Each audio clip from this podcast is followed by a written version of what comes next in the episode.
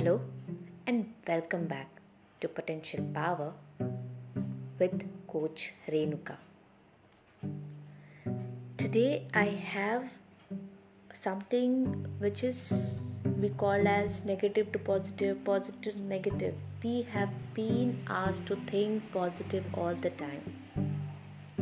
And from the last one year and two year, it's so immensely required even if we can see negativity all the time, how to be positive. So let's do something for this negative positive, right? Let's reframe it. Why reframe is important, especially now? Because we are going to something very vivacious we need something that can hold us. We need something that can make us pass through this thing. Reframing is simply changing a negative sentence into positive one just by changing the frame of reference that is used to perceived through experience now think of a major mistake you have made in the last year. You might feel an instant rush of gloom, but chances are the mistake was part of an experience with more success than failure.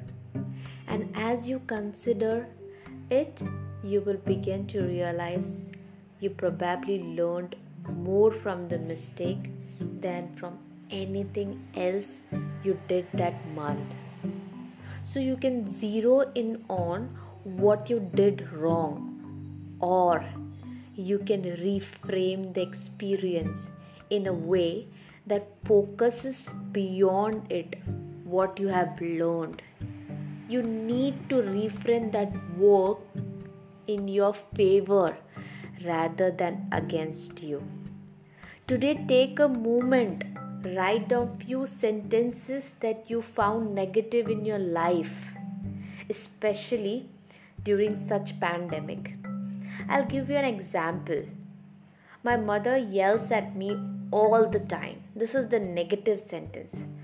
I'll reframe this. It's great. She cares enough to tell me how she feels she could have chosen to ignore me or even most worst scenario.